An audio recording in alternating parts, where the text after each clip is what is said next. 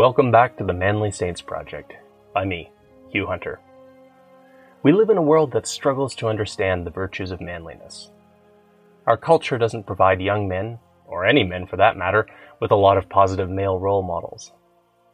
When I became a Catholic, I wanted to show how the saints could be manly role models for us.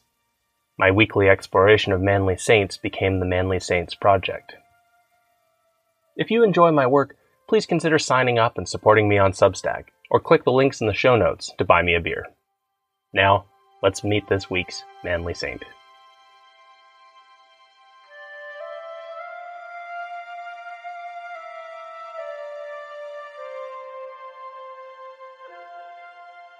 Join me today to meet a saint whose life as a robber helped him to enter the kingdom of God. Name Dismas, Demas, Titus, Zoethon, many others. Life died 33 AD. Status Saint. Feast March 25th. The angel came to Joseph in a dream, telling him to take his family and get out of Bethlehem. They were in danger. The angel also explained the source of the danger. It was King Herod. This was bad news. Over his long reign, King Herod of Judea had tightened his grip on power and crushed those who opposed him. He was pragmatic, and Herod had made his peace with being a puppet king for Rome. But one of the factions he had to contend with was a simmering insurgency of those who objected to Roman rule in general and to Herod's rule as a Roman puppet in particular. These enemies of Herod's had not yet become the Zealots, the fourth philosophy among the Jews. For now, they were insurgents with an ideology. To support themselves, some stole. That is why the historian Josephus sometimes calls them robbers, and yet presents them as political fighters. They were a little like the Taliban or the IRA, and like those groups, they divided public opinion. Some saw them as freedom fighters, others as a menace to law and order that needed to be wiped out. On one occasion, these freedom fighter robbers set up a base that they thought even Herod and all his troops could not breach. They were in a cave system in some mountains. In order to get into the caves where the robbers lived with their families, you had to climb down a cliff wall. While you were trying to climb down, you were at the mercy of the people already in the caves, for they could push you, and you would fall to your death in the chasm below the cave entrance. But Herod thought about how his Roman patrons would handle the situation, and he came up with a plan. Herod had his men build a device like a simple crane. The robbers were waiting at the cave entrance to defend their home. But instead of climbers, they saw an armored box being lowered into the chasm right in front of the cave entrance. Then Herod's armored soldiers stood up in the box, facing the insurgents in the cave. Herod had equipped his men with long poles tipped with hooks, and they used them to snag nearby robbers and drag them out of their cave to let them drop to their deaths below. Once the cave entrance was clear, Herod's shock troops climbed out of the box and fought their way into the cave system. Soon it became obvious to the robbers that there was no hope. One man screamed his defiance at Herod before stepping out of his cave mouth to fall to his death. When they were confident that they had found most of the robbers and their families, Herod's men started fires inside the cave system and withdrew. Herod was willing to get his hands dirty, but even so, it was impossible to stamp out robbers altogether. The politically motivated robbers were part of a larger problem of crime in the ancient world, and freedom fighters mingled with those who were just in it for the money. Idealism came and went. A few centuries later, the Roman Robin Hood, a man named Bulla Felix, Lucky Charm, would thumb his nose at the authorities for a few glorious years while he robbed the rich and helped the poor. But when Bulla Felix was captured and thrown to the wild beasts, his six hundred followers scattered, and those who came after him were in it for the money once again. Those less idealistic robbers were everywhere in the Roman Empire. If you traveled with a large escort of soldiers, the robbers would stay out of sight. But they were watching. They kept an eye on choke points on the road. Robbers also disguised themselves as ordinary travelers, starting up a conversation to figure out who had something worth stealing. Large groups of robbers burst into big homes to steal whatever they could find. Sometimes, robbers became so powerful and numerous that they would take over entire villages and operate until the Romans dispatched troops to deal with them. When the philosopher Epictetus was trying to illustrate the nature of inevitability, he pointed to the way that traveling made it inevitable that you'd have to worry about robber attacks. Still, King Herod was more frightening than the robbers along the roads. Joseph had no trouble believing that Herod would kill a boy. Actually, Herod was already famous for doing so, having killed some of his own children. One Roman emperor who knew Herod wryly observed that, given Jewish dietary laws and Herod's violent nature, it would be safer to be Herod's pig than Herod's son. All of this can help us understand what Joseph did after his warning by the angel. For now, Joseph had to figure out how to bring his family to Egypt. The easy way to get to Egypt was to travel to the port of modern Jaffa and take a boat. The trouble was that this would require the Holy Family to walk most of the way east to west across the middle of the modern state of Israel they would be exposed to Herod's men, or his spies, that whole time. Then there would be a delay at Jaffa, as Joseph tried to find a captain willing to take them on for whatever small savings Joseph could afford to pay. No, that was too dangerous. That left the second, slightly less dangerous alternative. Face the robbers on the long walk west and south into Egypt. The way to mitigate that danger was to travel in the dark. Joseph's plan was that they would move along quietly and not be noticed. But according to an ancient tradition in the Apocrypha, this precaution would prove insufficient.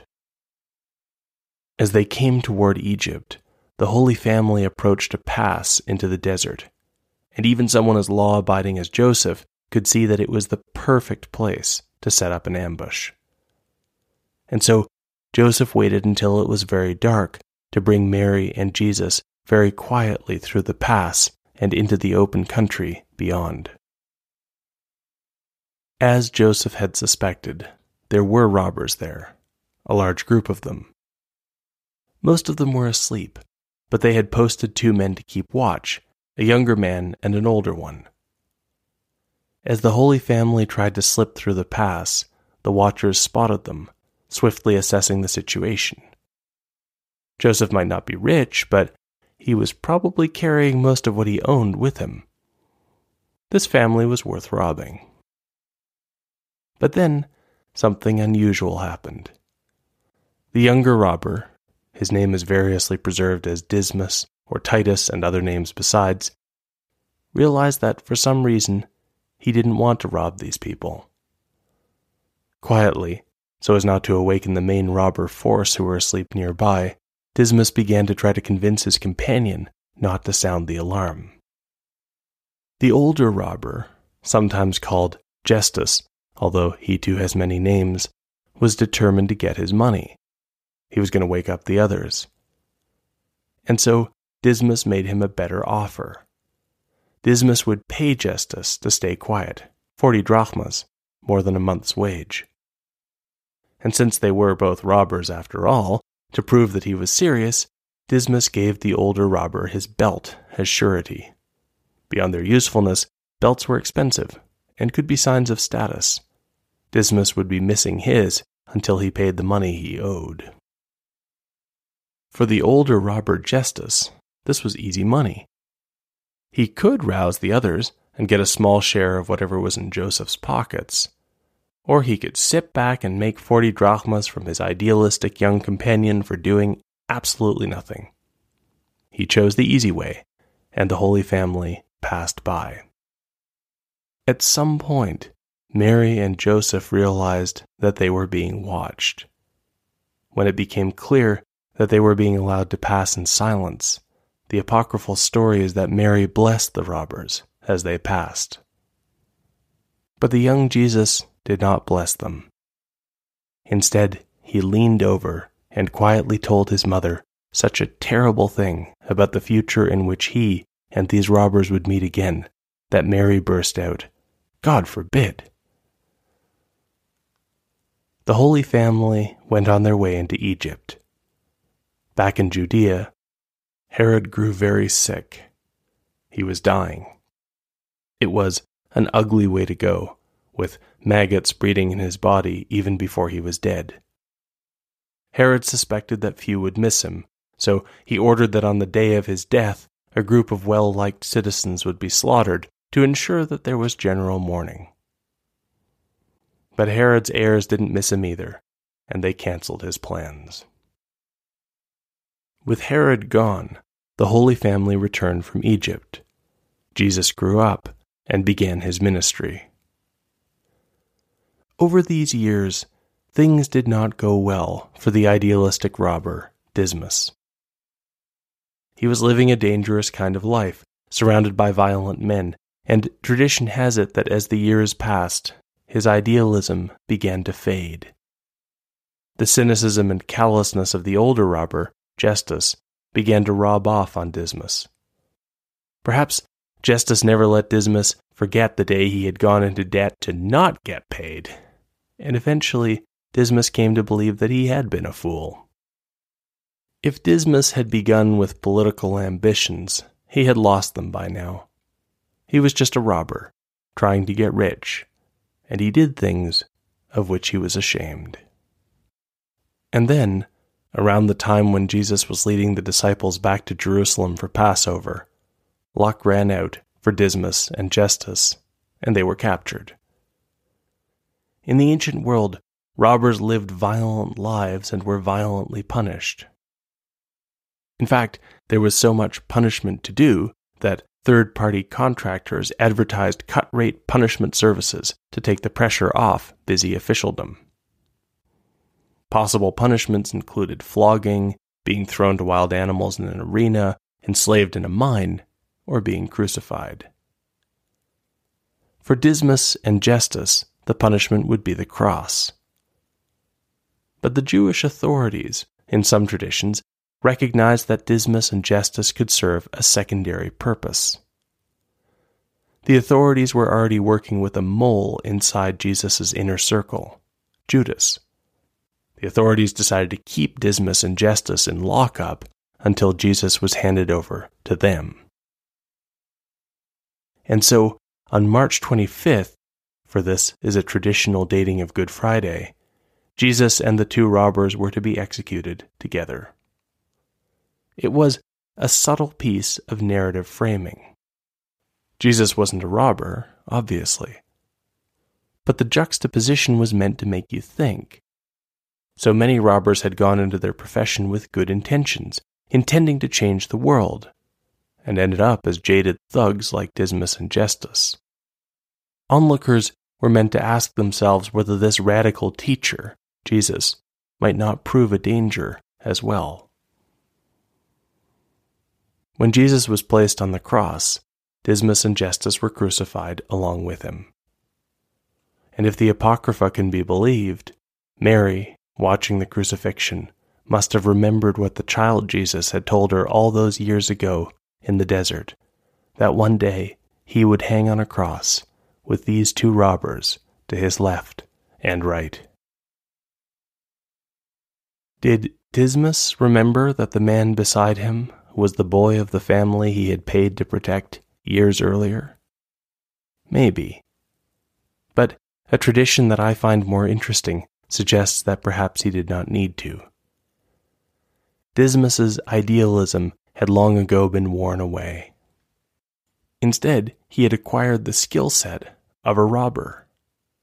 Violence didn't shock him. He had the ability to think clearly in painful and stressful situations. And most of all, he had developed a kind of sixth sense to know when someone had something valuable. These skills made Dismas good at being bad. And yet, facing death on the cross, it was precisely these skills that Dismas found he needed. The violence and the shouting and the chaos didn't stun Dismas. He could tune such things out. The pain of dying on the cross was terrible, as his muscles spasmed and he was asphyxiated. But Dismas could think even in stressful situations. And the internal alarm that let him know when there was something valuable to be had was ringing louder than it ever had and pointing him to Jesus being crucified beside him. At the end of a life gone bad, Dismas realized that, in a twist of grace, his bad qualities were lined up to give him a last chance at redemption. Perhaps, for a moment, he thought about the idealistic young man he had once been. That man was gone. But here, at the end of life, Dismas the robber had one last prize to snatch.